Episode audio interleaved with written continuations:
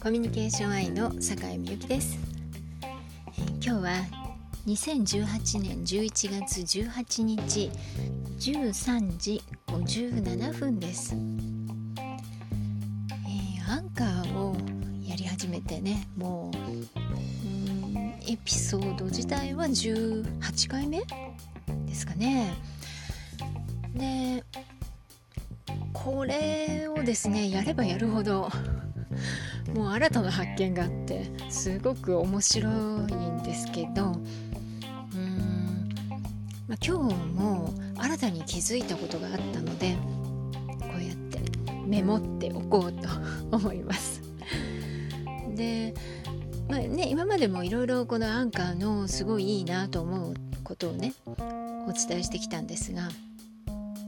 今日思ったのはこれ、まあ、今スマホで録音してるんですよ。でポッドキャストに、うん、上げる？公開するっていうのは、う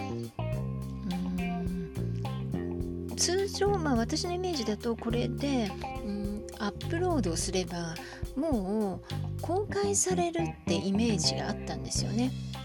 録音してそして、うん、これをセーブするっていうボタンがあるんですけどもところがこれ一旦ですねなんか、うん、ライブラリーっていうところに格納される状態で公開はされないんですよね。もうワンステップ必要なんですよ。で私はそれをパソコン上でやってるんです、まあ、ただ操作自体が私はパソコンの方が楽なのででも全部この、スマホで完結できると思うんですけども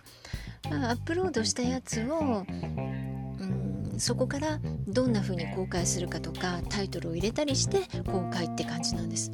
じゃあもし公開しなかったらどうなるんだろうというとそれはそれで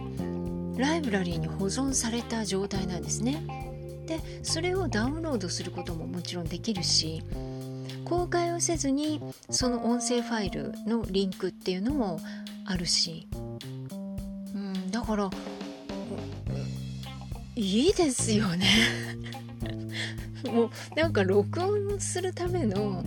アプリとしていろいろ使いよ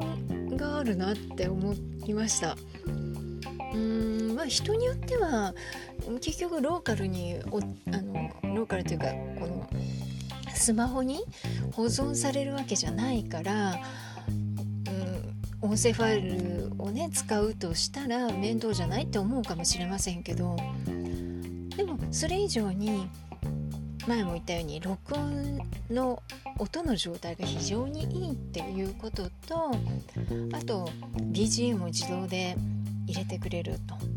BGM なしでもいいんですけども。であそうそう。その BGM を入れると元のファイルっていうか BGM なしのファイルってどうなるかっていうとそのまんま残るんですよ。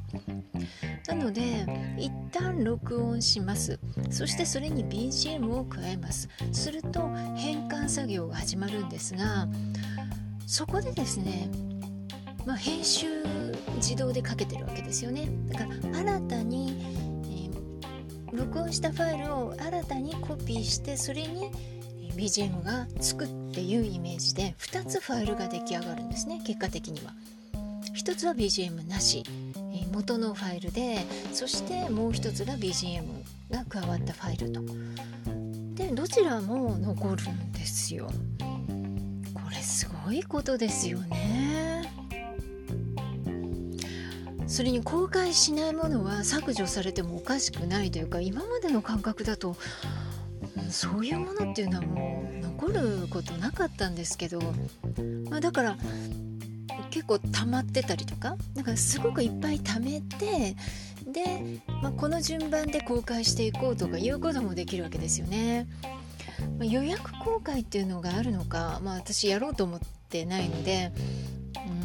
あるかどうかまだ確認してないんですけどもそういうこともおそらくできるんじゃないかなとかもうなんかこのアンカーは いろいろできて面白い。でまださらにこれから多分機能が増えてくると思うので期待してます。はいということでえー、今日はまたアンカーの新しい面を発見できたので嬉しくって、録音してみました、えー、じゃあ今日はこの辺でではまた。